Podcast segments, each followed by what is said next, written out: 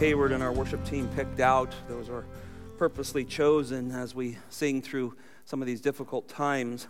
Uh, I believe we're up and running. We had a little bit of technical difficulties. Our site was a little overloaded, I think. Uh, even from our Wednesday service, we had over 1,100 views of that message. So um, we're getting uh, up in speed here, trying to handle the amount of volume that's coming our way. But I think we're running on uh, our website, we're running on Facebook Live. I'm getting thumbs up from tech booth. So we're so glad you're here. Um, you're precious to us. We believe that nothing can stop Christ Church, not because of who we are, but because of who is the head of the church. And so we just figure out how He wants us to gather and how He wants us to worship together. And and by God's grace, we're doing that through technology. Um, and we'll continue to do this as long as we need to, but we will move back together as quickly as possible. We look forward to that day. Let's pray, and then we'll look at Philippians chapter 4. Father in heaven, we thank you that you are a kind and gracious God. You know all things that are going on in our lives. You know that your church is uh, suffering um, in some places greater than others, but all of it is suffering because we're separated. And yet, Lord, here in America, we're, we're not suffering like some of our dear friends and church family that is in Europe or China or other places, Lord. We do pray for the church there.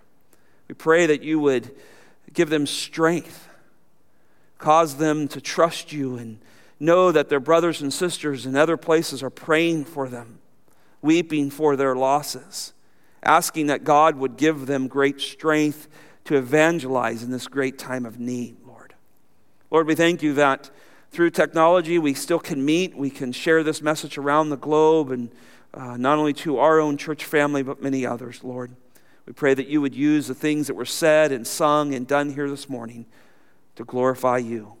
Lord, before I end this prayer, I want to pray for people in our own church, Lord. We have several who are not feeling well, not able to uh, function as the way they desire, Lord. And we pray that you would heal them, Lord. You would strengthen them, and you'd cause them to trust you greater through some of these challenges that they're going through. Lord, we have others that are preparing for procedures, Lord.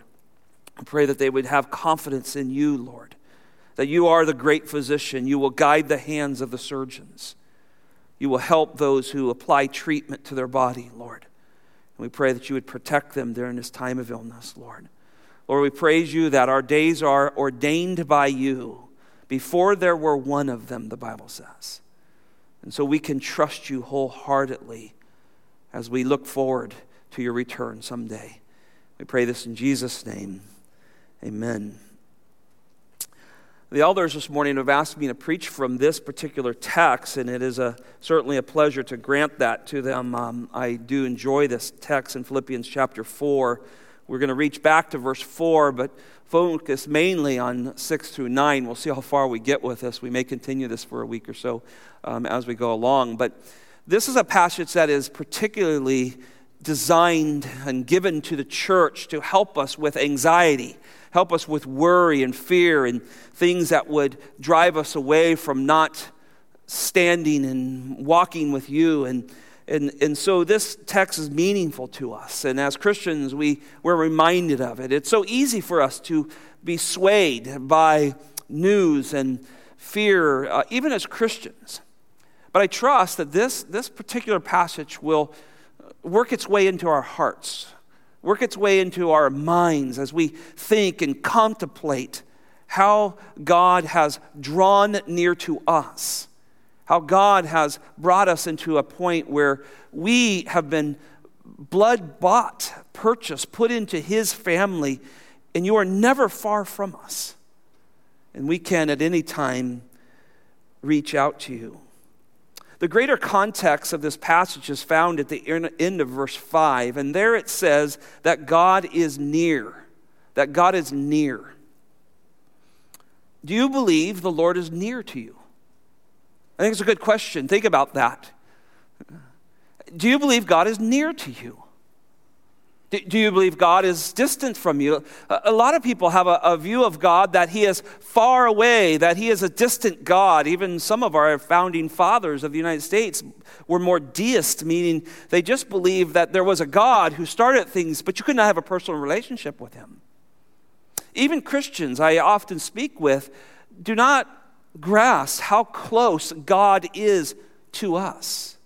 The Bible is clear that He sought us not, not us seeking him. So he did the work. He came and chose us, came particularly after us. So, do you believe that God is near you? Do you believe that he's with you? The word egos is the Greek word. It means, it's a word used in several contexts, several different places, but, but it means he's absolutely close. He's absolutely close. He's near at hand. It's used of, of neighboring towns, so you could say this God is our neighbor, in a sense. He's right there with us. He's at hand, the Bible says.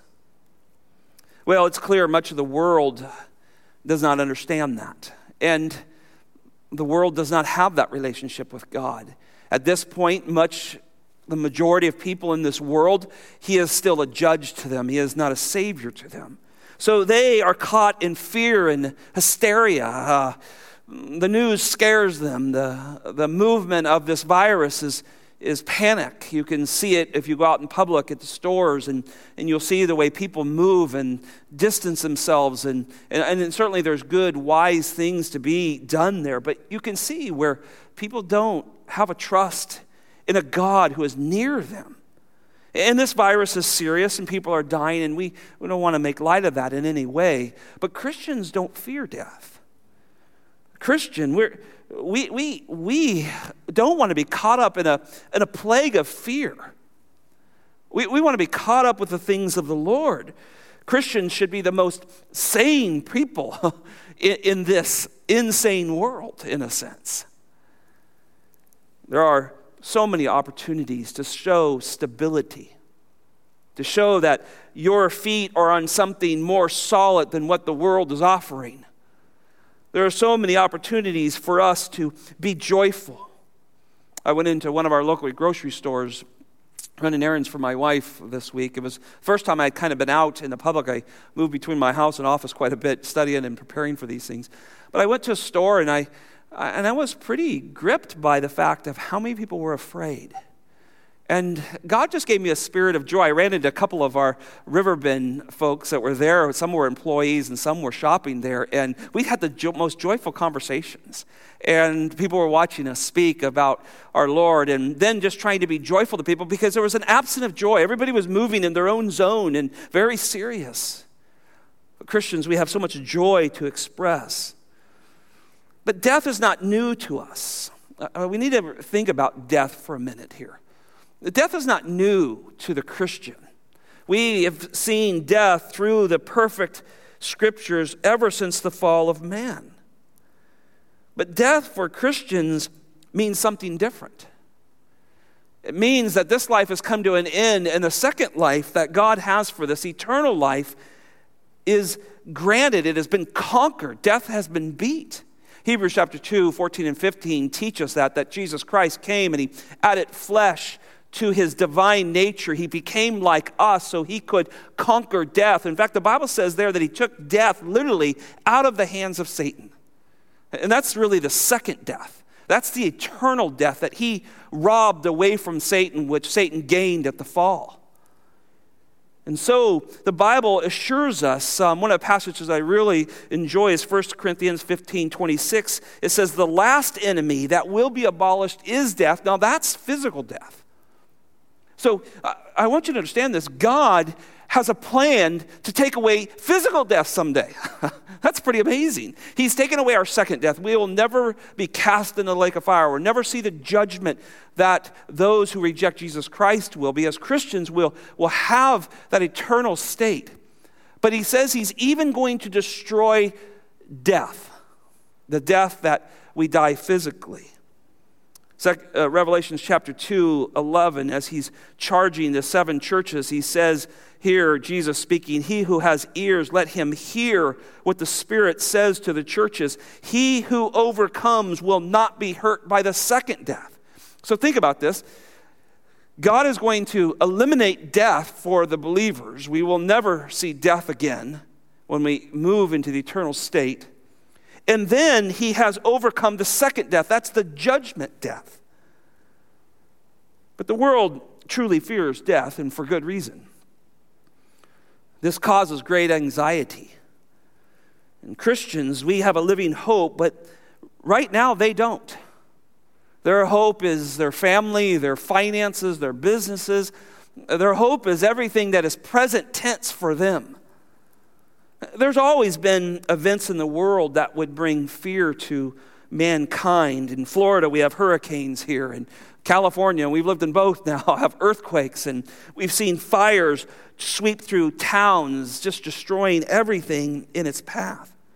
And man's been fighting wars and for, for since the time of the fall. Uh, it's not hard to be reminded that just after the fall, Cain kills Abel in a, in a rage of hatred, of, of not wanting to come to God God's way. And so man has been warring and fighting ever since.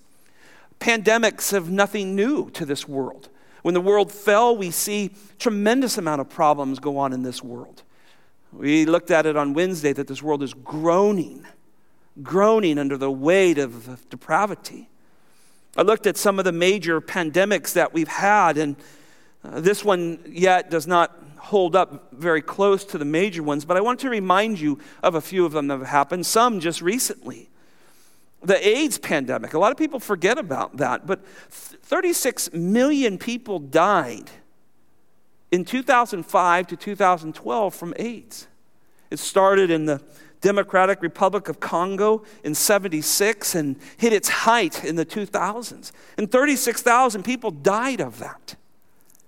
Further pandemics, a flu pandemic broke out in 1968. Many of our members here would maybe remember that. One million people died. It came out of Hong Kong and, and it just worked its way around the world's communities, and many people died from it. The Asian flu in 1956 ran for two years, killed two million people. It was a pandemic that broke out in uncontainable nature and again originated in the China area. The flu pandemic of 1918 killed somewhere, and they still don't know the figures of it, but 20 to 50 million people. This was serious.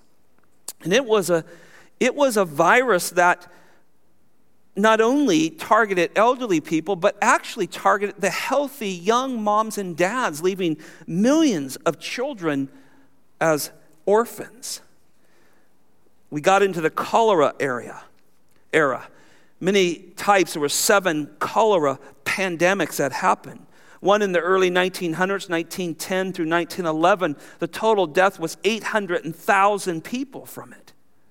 It originated in India and spread across the nations. Another flu pandemic came in 18, uh, 1889 through 1890. One million people died from this flu. It was called the Asiatic flu. And it surfaced out of Central Asia and the Turkey area and Canada and Greenland really suffered from this one. Third cholera pandemic broke out and another million people died in 1852 to 1860 just before our Civil War. This major outbreak hit um, all kinds of people, and India originated there, and they suffered greatly. Then to even talk about how deadly sin has become in our world and the effects of sin is when you get to the Black Death. Um, this is often referred to as the Black Plague. It was a bubonic plague. They figured that 75 to 200 million people died at this plague. The estimates were mostly in Asia, but made its way across the world. They believed it traveled on fleas that rode on rats across boats and got into harbors, and they could not stop it. And it bred and bred and pretty soon devastated the world. 200 million people. Italy again got hit bad. I heard this week someone say that the bodies were stacked like lasagna. That's how bad they reported that. Then we get back maybe into more into the early church. Uh, the plague of Justinian um, was in, in 541 to 542, lasted over a year. 50, uh, 25 million people died of this plague. That says that half of the population of Europe died over this.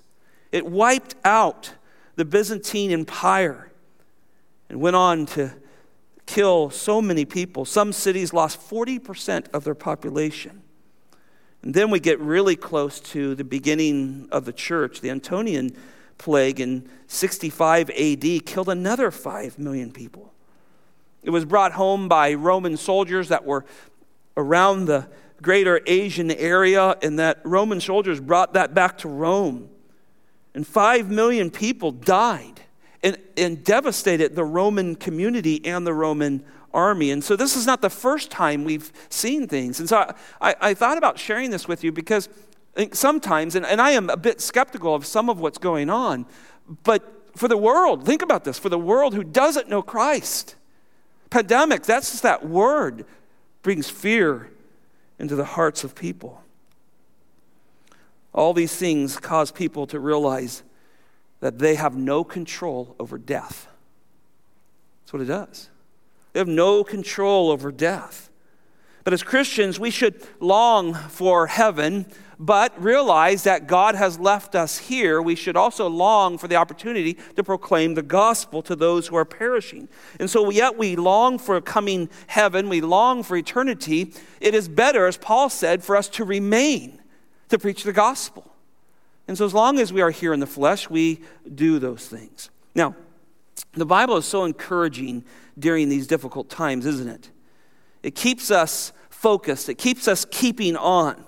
Uh, events like we're experiencing today are remind us that Christians um, are to stop white knuckling things, holding on to things so tightly. These things cause us to turn to Christ, and so it's used to strengthen the church. I think when we value things of this earth more than the things of heaven, it naturally creates a tension with our walk with God. And so we start to examine this. Imagine some of these plagues and these pandemics that I've just thought about. Can you see what the church was in it? Um, I wish I had time to tell you how the church reacted during this. Most of the time, very positive. And most of the time, many, many church members died because they went right into the pandemic to go help people, strangers and other church members, and they received the plague as well, and they died because they served God by serving others. But this, these things put tension on our walk with God. What do we hold on to? What is, what is the, the best thing that we, we cling to? Is it God or is it a 401k? Oh boy, and, and, and I'm, I'm careful treading on that water because I know that uh, things can get difficult during these times. But yet, these teach us the sin of anxiety. And this passage teaches us the sin of anxiety and it exposes what is in our hearts and what we truly treasure. What Paul is doing through Philippians 4 is he's causing us to look deeply of how to overcome anxiety, how to overcome fear, how to overcome those things that grip us. So let's look at a few thoughts this morning. We'll see how far we get, and we will enjoy learning from God's word. Look with me at Philippians chapter 4 verse 4. Our first point is react to anxiety with prayers of thanksgiving. Your Savior is near. Number one, react to anxiety with prayers of thanksgiving. Your Savior is near. Before we jump into verse 6, look at verse 4 and 5 with me that Bobby read.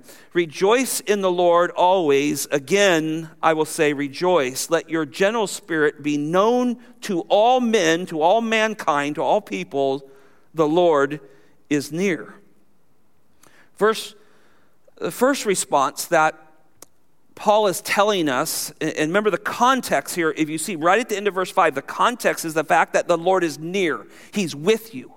So the first response of the Lord being near us is rejoicing. That's the first response of a believer. Think about this. We, we could, I don't know if this thing would turn into what we, some of these other pandemics that I said, if so 40% of places die. I don't know, but I, I find great hope. And, and the first reaction that my God is near is rejoicing. We're, we're not alone, friends. We're not alone, brothers and sisters. He's near, and, and that should cause you, as you sit on your couch and you're watching this or wherever you're at, that should bring you to rejoicing. The Lord is near us. We, we are not a people distant from our God. He is there with us. He, in fact, He indwells us. The Bible says we're divine partakers of His nature in 2 Peter chapter 1, verse 4. He indwells us. He, he takes over us. We become His temple. I think that's great means for rejoicing. George Whitefield was a great evangelist and went through several pandemics and problems that happened and, and always threatened. He was an evangelist that God gave great fruit to his ministry. Um, he made this quote, and I've never forgot it. He said, Let men and devils, I wrote in my notes, viruses, do their worst. I will rejoice in the Lord. Yea, I will rejoice. See, that's confidence in the Lord Jesus Christ, confident that He's with us, confident that God has not forsaken us, that even in the most difficult times, He remains with us. Remember in verse 5, the Lord is near us as a the context here. So it says that the result of this is there's a gentle spirit about us with all people, people that we come about. Well, what a time for the church to have a gentle spirit about them. Seeing people who are nervous or, or afraid, a neighbor that is quarantined themselves and locked away, can, how will you minister them? How will they see this gentle spirit that you have? This fruit of the Spirit that indwells us, the Lord is near to us. He produces this love, this joy, this peace, this patience that produces us. How will we let them see what God has done? What a great gift. And so our first response is rejoicing because the Lord is near us. But look at verse 6, and we're going to do a bulk of our work in 6 and 7 here this morning. The Bible says, Be anxious for nothing, but in everything by prayer and supplication with thanksgiving, let your requests be no, made known to God, and the peace of God, which passes, which surpasses all comprehension, will guard your hearts and your minds in Christ Jesus. Well, verse 6 here is the second response to the Lord being near is we can live without anxiety. That's the second response of a God who takes up residence within you, that lives near you, that is with you, is that we can, it is possible to live without anxiety. Now, everyone hearing this sermon, hearing my voices, says, ah, ooh. I, young and old, doesn't matter where you're at, we experience anxiety, don't we?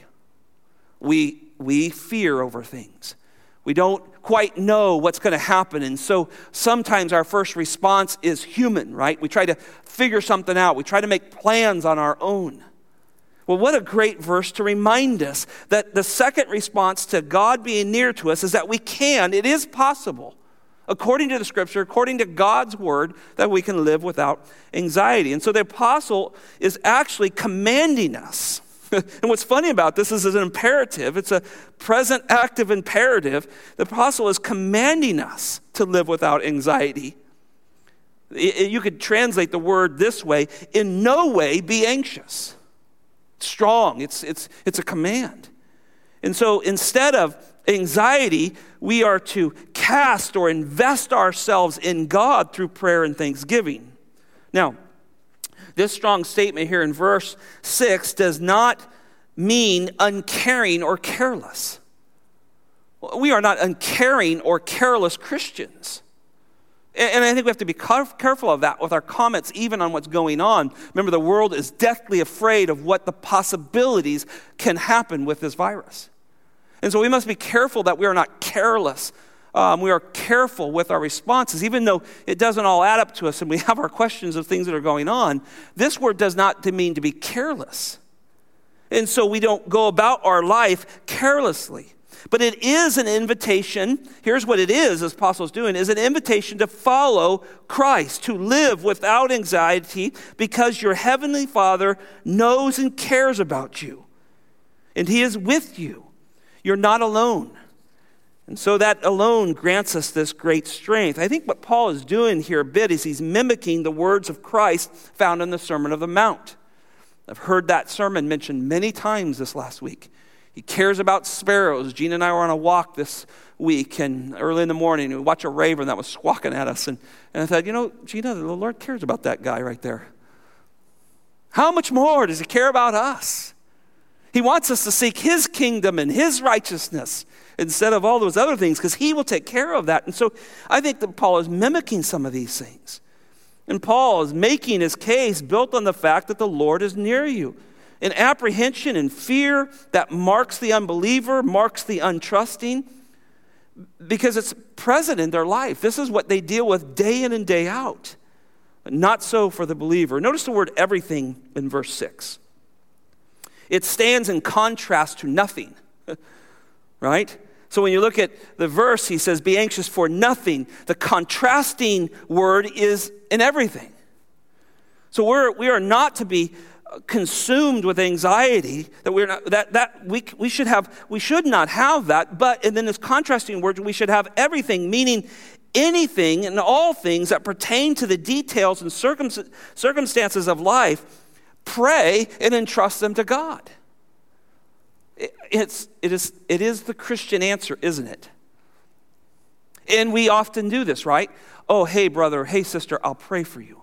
It's the right answer, but is it the heart answer? Is that, is that the answer that's coming from my heart? Oh, Lord, I can feel anxiety. Those who have ever struggled with anxiety, ever struggled with some spiritual depression, you can feel it come upon you. You can feel the weight of that. You can feel it push you in directions that you don't want to go. Paul is exhorting us at this time not to let that anxiety have control of you, but instead, in great contrast to anxiety, turn to a God who knows everything and give him everything in prayer and thanksgiving. Many of you families are sitting around the computer or the TV screen or your phones right now. What does that mean for you? Dads, working through with your children, single moms, working through with your children, helping them understand we need to go to God in prayer about this. Maybe some of you have been laid off. I don't, I don't know all of your situations. We're trying to find out how all of our church is doing. But, but maybe you're going through this in some way. Have you turned to the Lord? Dads, are you going to turn to the Lord and lead your family there? Single moms, are you going to turn to the Lord? Um, oldest son or daughter in the family, who is going to lead here? When are we going to turn to the Lord in these times? I think about our young people, our, our singles, people that maybe live alone. What a great answer. Because uh, you could suffer, you could suffer with anxiety and nobody know it. For me, I have a spouse that loves me and she sees me suffer with anxiety or fear. She, she helps me with that and vice versa. And she, and she teaches me to go to the Lord and we, we go to the Lord together. But this is a great truth to remind us in our family situations, in the situation God has us. He is right there with you. Turn to Him. See, the result is that when others fret and worry, believers submit their case. They submit their case to God in prayer, accompanied with gratitude and thanksgiving. So God commands us to make our petitions and our prayers to Him. Ephesians reminds us of that. And here again in this imperative, he commands us make your case. Make your case before God. That's a loving God. He, he's not a God that says, ah, make your case somewhere else. I'm not interested. I'm handling the big things. No, no. Those little details in our life, God is um, persuading us, pushing us to make our commands known to Him. But there's a caveat there, isn't it? Make them with gratitude and thanksgiving. How do you do that? Well, that takes knowing God. That takes knowing who He is, that He is in control of all things. Our theology starts to come into play here, isn't it? And so, though we go through deep waters, though we go through difficult times, we make our case before God, stating that we are thankful in a gratitude, one, that He saved us, that we did not deserve what we have. He had the right to judge us eternally. We start there with proclamation of thanksgiving and gratitude but we still make our case. And God wants us to come to Him that way. See, in doing this, we're acknowledging our utter dependence on God. while at the same time expressing complete trust in Him. So, God, I'm dependent upon you, and I put my trust in you. Boy, that's, that's quite a statement. We had a wedding here yesterday and watched a couple, John and Deborah, give their vows to each other. They committed to each other. They, they said verbally they'll be dependent upon each other. They will assume these roles of Christ in the church there. Beautiful relationship between husbands and wives. That's what we should all be striving for. But there's a dependency there, there's a trust. And no, there's no greater person we can trust in than God Himself. Uh, I think what's striking is this word with thanksgiving. And, and Paul, Paul teaches us throughout his, his whole ministry in all 13 epistles, we see him use terms like thanksgiving and gratitude. And, and, the, and the Apostle Paul could not, he could not imagine, I, I don't think, if he was here to tell us this, I don't think he could imagine a Christian life that was not a constant outpouring of gratitude. I imagine he had his struggles, but as he writes, what we know about him in the scriptures, I think he would argue with us that, why are you so downtrodden? This is a man that said he lost all things for the sake of the gospel, for the sake of the glory of Christ. And so I, I don't think he can, he, he can, he would, he could even fathom Christians living an ungratitude, and that's probably true. And, and if we are people who are, have no gratitude and no thanksgiving, we might have to examine whether we're in the faith. Now, I got thinking about this. The lack of gratitude, I, I believe, is the first step to idolatry. Think about this. The lack of gratitude is the first step towards idolatry. Romans chapter 1, verse 21 tells us that even though they knew God, they did not honor him or give thanks to him. And guess what they did after that? they started exchanging the created things that God created and made them into idols. It's the natural outpouring of a fallen human person is if we don't give gratitude and thanksgiving to God, if we don't entrust our lives as Christians to him, the next step is idolatry. We will find something else to worship. And so Paul warns us of those of those that have fallen away that God has given over and he tells us how that happened is because they lacked gratitude.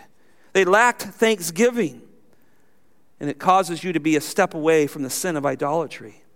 See, thanksgiving is an explicit acknowledgement of our creative order, our dependency, our recognition that everything comes from the Father as a gift to us. And when you and I verbalize our heartfelt thanksgiving, we acknowledge the goodness of God, the generosity of God. One of the ways I try to pray is I thank God just for something that's very common, like we, we probably pray this prayer maybe three times a day. If we eat three times a day, we'll say, Lord, thank you for this food. Um, I found myself very repetitious in that, and so I've changed my terminology just to maybe this will help you.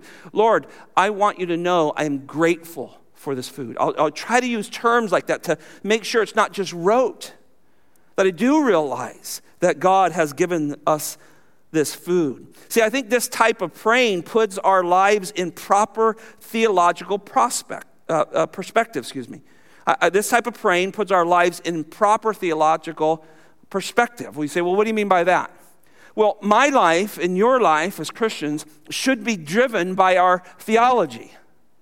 What do we believe about God? Theology is a study of God. What do we believe about God? That comes from His Word. So, so that dictates our life. And, and when our flesh and our desires, our fears, our anxiety is greater than our theology, guess what dictates our life? So anytime I fall into anxiety, um, spiritual depression of some sort, I realize that my theology is not holding up against my flesh. And now the flesh begins to dominate, and my view of God begins to suffer. And if you stay in that position too long, your view of God will change. We've had many people through our offices that at one time professed God and now question his existence. Because everything began looking at it through the gaze of, of their flesh and their struggles and what they're going through. And, there's no thanksgiving in that, right? There's, there's no gratitude in that. It's, it's now it's regretful. Well, why did you let this happen? How is this going on? And, and, and pretty soon there's a downward spiral that comes with that. And somewhere along the line, Christian, your theology of who God is and what He has said repeatedly through His Word has to help you overcome that.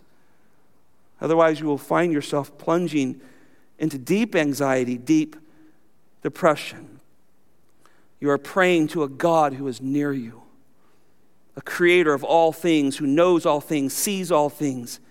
All things are before him, and he is near all things. Hebrews 4:13 says there is no creature hidden from his sight but all things are open and laid bare to the eyes of him with whom we have to do. Such a vivid uh, picture there. He fillets life, it's, it's laid right open in front of him, past, present, future, all sits right in front of him. He sees it all filleted out before him. He knows the outcome of every detail in our life.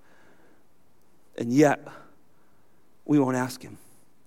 And when we do ask him, we lack thanksgiving and gratitude we begin to demand of this kind creator God instead of submitting ourselves. Bobby read, a great passage of scripture. I didn't know he was actually going to read it. It was Romans 8. What a beautiful passage. Romans 8 starts with no condemnation to those who are in Christ Jesus, positionally in Christ. There's no judgment that's going to come. Ends with what Bobby read there's no separation. So, no condemnation, no separation from the love of God. And you know, he goes through that whole list in there and he talks about persecution and dying and, and of all kinds of things, right? Even plagues and viruses. But who, he says, who can separate us from the love of God? See, that's what Christians have. That's what drives this thanksgiving in our hearts. I have a God who's near me. He won't leave me. He won't abandon me. He'll take me through that. There's a love that He's connected me to. In fact, He took me and He placed me in His Son right in the middle of a triune love of God the Father, the Son, the Spirit, all captured in Him.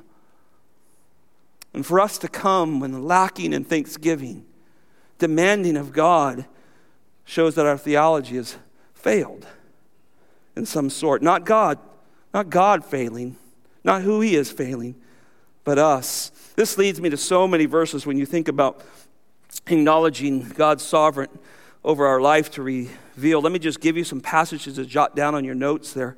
Colossians chapter 4, verse 2 Devote yourselves to prayer, keeping alert with an attitude of thanksgiving. 1 Peter chapter 5 verse 7, you know this verse, cast, throw, hurdle is the word there. All your anxieties on him because what? Because he cares for you. Psalms 95 2, let us come before his presence with thanksgiving. Let us shout joyfully to him with psalms, the Psalter wrote. Beyond that, Christians should pray with a knowledge that God is powerful. Psalm 62 11. Once God has spoken, twice I have heard this, that power belongs to God. power is not belonging to those who are coming up with an antivirus vaccine or anything like that. Praise the Lord, I'm hoping people are working on that. Power belongs to God. not Democratic Party, not Republican Party, not anybody else. Power, ultimate authority belongs to God. And so our lives are underneath that. So God promises to, to never forsake us and leave us. And that's the verse we quote so often, 13, Hebrews 13, 5. Make sure, now listen to this before you get to that promise. Make sure that your character is free from the love of money, being content with what you have. For he himself, double pronoun there, has said, I will never desert you, nor will I leave you and forsake you. So, uh, and I think that verse is so important because if you're caught up in immorality, if you're caught up in the love of money, if you're caught up in the love of this life, if you're white knuckling that, your perspective of how close He is to you will change. So he says, make sure you're not caught up in this stuff. Make sure money doesn't have its, its filthy grip on you. Make sure that you're, you're not fearful of all these things or dabbling in immorality or whatever you may be in, because then you'll change your theology that He is not there. Too many people have come in and says, I've prayed and God doesn't help me. And then we begin to investigate and look into the life and see bitterness and hatred and immorality. And you feel distance from God. God also will not abandon you in times of suffering. 1 Peter chapter 5 verse 10. After excuse me, after you have suffered for a little while, The God of all grace, what a great title, who called you to his eternal glory in Christ, will himself perfect, confirm, strengthen, and establish you. Whoa, what a statement. What a reminder that He does these things. And don't forget that God has promised to see you through things. Philippians chapter 1, verse 6 For I am confident of this very thing, that He who began a good work in you will perfect it until the day of Christ Jesus. He will see us through these things. So it's hard to remain. Listen, when you hear these verses, when you hear this theology, what you're hearing is theology this morning the doctrine of God, the doctrine of Christ, the doctrine of His dwelling with us, the work of the Spirit. When, when you hear these things, it's, it's hard to remain in an, in an ancient state, isn't it? So, what do we do? We build spiritual disciplines in our life. We get up in the morning, or, or maybe your time is at noon or, or in the evening. We read our Bibles. We talk to this God who is near us. Oh, friend, brother, and sister, build spiritual disciplines in your life or anxiety is coming to get you. It's natural to us as fallen people, but that's what we fight it off with. And, and as you read your Bible, be thankful to God. Uh, begin praying with more thanksgiving in your heart. Soon after this, you're probably all going to have lunch. And, and maybe around the table or, or in some place. Practice right away. God, I want to give you thanks for this food. I know it came from you. Practice this thanksgiving. I promise you, anxiety will begin to flee when we are full of gratitude and thanksgiving. Number two, peace or anxiety. Which one will rule your heart and mind? Peace or anxiety? Which one will rule your heart? Verse 7 says, And the peace of God, which passes all comprehension. Whew will guard your heart and your mind in Christ Jesus. Well, it seems as though we have, have a choice to, to live at peace or with anxiety.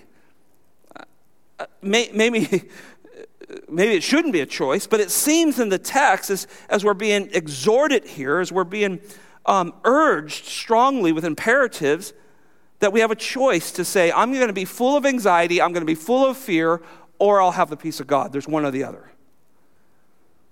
And I think Paul's doing this on purpose.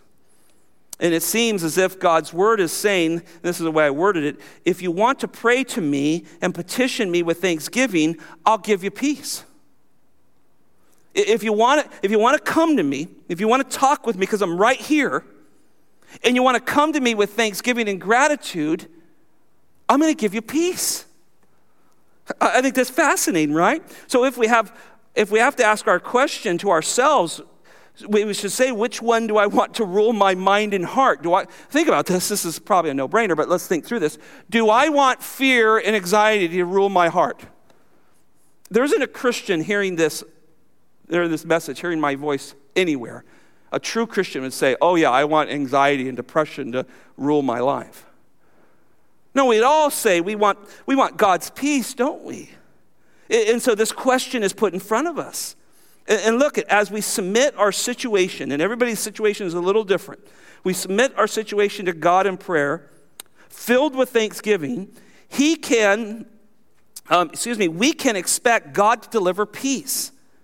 Which, which will guard, I love that word, it protects. It's used of walls and individuals uh, that would guard our hearts and minds in our position in Christ. Now, notice the phrase peace of Christ. I mean, peace of God here.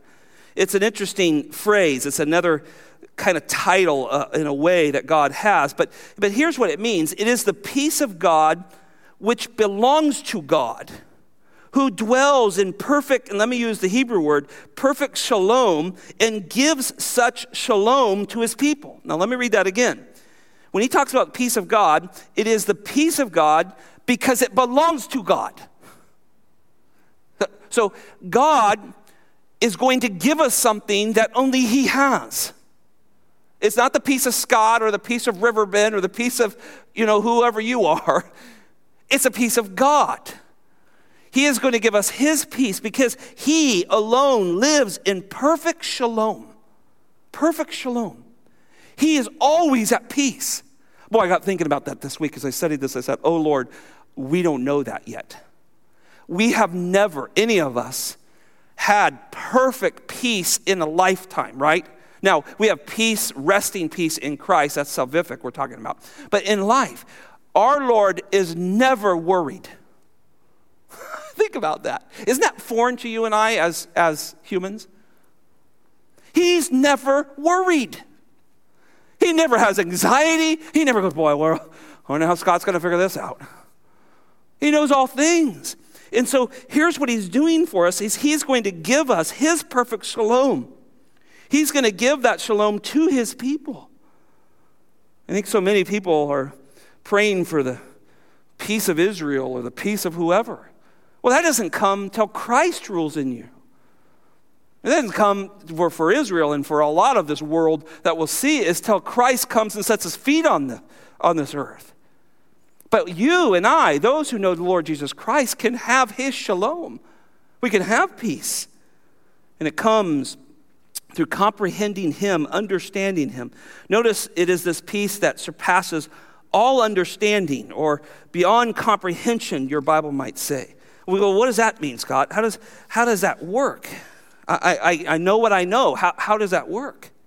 Well, here's what it means it means God's peace totally surpasses the merely human or unbelieving mind, which is full of anxiety because it cannot think higher than itself. So, what it says is before we're Christians, all we can do is think, the highest we can think is about ourselves. That's the best you can do as an unsaved person. You can only be consumed with yourself. That's the high as an unsaved person can go. It, it, no matter if they're giving to people, whatever, it's all as, as far as they can go. But through Christ, God takes us past the limits of our own human reasoning. You go, well, how do you explain that? One word faith. One word faith. God gives us a supernatural faith to believe.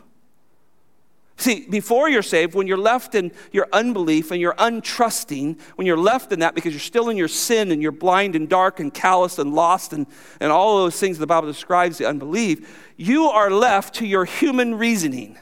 Your human reasoning is absolutely deprived, it's failed. And it is limited at how it can handle situations. And it's very limited at how it views God. But what God does at time of salvation, He plunges faith into your heart and mind so that you believe that God is who God is. Because before you didn't believe it on your own. He gives you faith, you believe, it surpasses anything your human mind could ever come up with. See, this is why we say it's God's gospel. Bible says, Mark said that Jesus came preaching the gospel of God. He brought a gospel to us that God used to open our eyes, our mind, gave us faith to believe what we could not on our own. And so now we begin to understand a God beyond our human mind's limits. And, and that's called theology. And we study him and we go, wow, isn't he amazing? And the rest of the world goes, why are you guys so wound up about this? But, but see, he's taken us beyond the limits of a fallen human mind. And we do that when we come to him. When we pray, he grants us peace. And his prayers are accompanied with thanksgiving and it affects us personally. And God carries those prayers to himself. They're brought to him with thanksgiving, and he gives us that peace. Now, just think about the opposite for just a moment. I've done this several times in this message. How do you feel when anxiety rules your heart and mind in the opposite of it? We just talked about God giving us his shalom, but how do you feel when, when anxiety and fear rule your heart and mind? Are you fun to live with? Imagine if we get your spouse or some family members or work, co-workers or bosses, it's probably not very fun to live with. When anxiety rules our hearts, we are not fun people. We're not loving. We're not reflecting God. So, so hey, what's, what I'm trying to put is, what other choice do you want? Do you want to live as a person who's not very fun, who doesn't sleep well? How, how does, how does a heart full of anxiety affect your discernment? Oh my goodness. Some of the poorest decisions made by Christians are when they're full of anxiety. It's caused tremendous generational problems. Marrying people they should not anxiety filled, all kinds of crazy stuff goes on. And then generations beyond that suffer from those decisions made through anxiety. What about marriage and parenting? What about business decisions? Do we want to, to do all this without the peace of God ruling and guarding our hearts? And so it's times like this, it's what we're going through as, as it falls so short of what I read you of these other pandemics, but, but regardless, our world is gripped right now. They're closing things that make no sense. And you go, why are they doing that? Because they are afraid. And we got to understand that. But you and I do not have to be. We do not have to be. Think about this verse, Isaiah 26, 3. Oh, I love this verse. Mark this down. The steadfast, the steadfast of mind you will keep in perfect peace because he trusts in you. Let me read that again Isaiah 26, 3. The steadfast of mind you will keep in perfect peace because he trusts in you. Oh, brothers and sisters, are we steadfast in Christ? Are we holding to him? Romans 15, 13. Now may the God of hope fill you with all joy and peace in believing. what a great phrase in there right? Now may the God of hope, Paul's closing out the book of Romans, at least he's trying. Now may the God of hope fill you with all joy and peace in believing. Let me stop right there before I finish that verse. I think some Christians just go, Well, I'm just waiting for joy and peace to fall on me. It's just going to fall out of the sky. No, no. God's given you faith. It comes from faith. It comes from believing, God, I'm going through circumstance. On my own, I can't do this, but I do believe who you are and what you've done. I put my faith in that. Oh, that's when joy and peace comes. The verse goes on to say that, so that you will abound in hope by the power of the Holy Spirit. Oh, the Spirit loves that, right? He brings his fruit to that. He creates love and joy and patience and kindness, and all of that fruit of the Spirit begins to hang on this spiritual tree that we have. And you begin to partake of that fruit and others around you because you believe. Psalms 29 11 The Lord will give strength to his people, the Lord will bless his people with peace. That's what he does. Christ died on that cross, went into that grave, beat death, sin, and Satan and got out of it, we got peace. We got eternity of peace. And that's a resting peace. We're justified. We stand declared righteous before God. That's a peace that is an amazing peace. And it does pass all understanding what God did. But beyond that, He gives you personal, daily peace. Let's not forfeit that because of our sin of anxiety. One last verse, and then we're going to close here and we'll finish the rest of this next week. Jesus said the night before his death, you can imagine, let me set the scene here. He's just about ready to go to the cross. Um, end of chapter 13, John says, uh, John records Jesus saying, I'm going to die and I'm leaving you. He tells the disciples that. Judas has already gone off to betray him. He's down to the 11. He's, he's with the disciples and he says, I'm leaving. And, and their natural fear comes upon them, and, and, and, he, and, and he has to calm them down and say, Look, uh, I'm with you. Believe in God, believe also in me. And he, he begins to remind them. And Philip, of course, asks the question, Well, show us the Father. He's so scared. He wants to see the Father. He says, You've seen the Father, you've seen me. He works his way all the way through that. I am the way, the truth, and the life. No man can get to the Father. He, he explains all that. And then he finally gets down to this phrase, chapter 14, verse 27, in this great, loving shepherd uh, time where he's shepherding his future apostles of the church through this. He says, Peace I leave with you, verse 27, John 14, 27. My peace, here we are, right back to God's shalom. My peace I give to you. Not as the world gives, do I give to you. Oh, what does the world do? world gives and takes back all the time. Markets are up and down. I mean, all the fear that comes with that, all the anxiety that comes with it. He says, My peace isn't like theirs. My peace does not ride on a bull market or a bear market. It doesn't ride on those things. I'm giving you my shalom. Just as God says He would give us His peace, the peace of God. Christ, because He is God, they're together give us His peace. He says, I give you my peace. I give you my peace. And then He finishes it like this do not let your heart be troubled. nor let it be fearful. Isn't that amazing? He goes on after his resurrection. He meets them one last time. He says, Where I am, but where you are, I am with you. I'm always with you. Another great command that he will never leave us. So as we go through this time, and next week we'll, we'll actually work our way down to the, towards the contentment part of this passage next week, but we're going to look at 8 and 9. We'll, we'll be reminded that there is a way to overcome anxiety. Most depression and most anxiety is spiritual for a Christian. You can't get around this. Most of it is, is spiritual, if not all of it. And when we go to God with that weight that is on us, and we say, God, I bring this, I cast this to you, I am grateful, I come with gratitude and a heart that knows that God alone can do this. Oh, does He give us peace? He'll give you His shalom. Let's pray. Father, I thank you for this time together. We're spread out all over, worshiping in isolation, in a sense. And yet, we are reminded that you will give us your peace. We don't have to suffer alone, Lord, whether we're um, a single widow or a single woman somewhere or a young man or a family or whatever the case may be, Lord, or a single mom even. We don't have to suffer alone. The Bible says you are near to us, you are with us.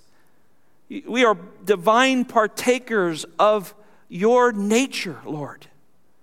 You have decided long ago, before the foundations of the world, to save us and put your spirit within us. And so, Lord, cause us to run to you. Pour our hearts at you. Lord, beyond that, now we're living in a crazed world where the lost, which is most people in this world, are afraid or frustrated.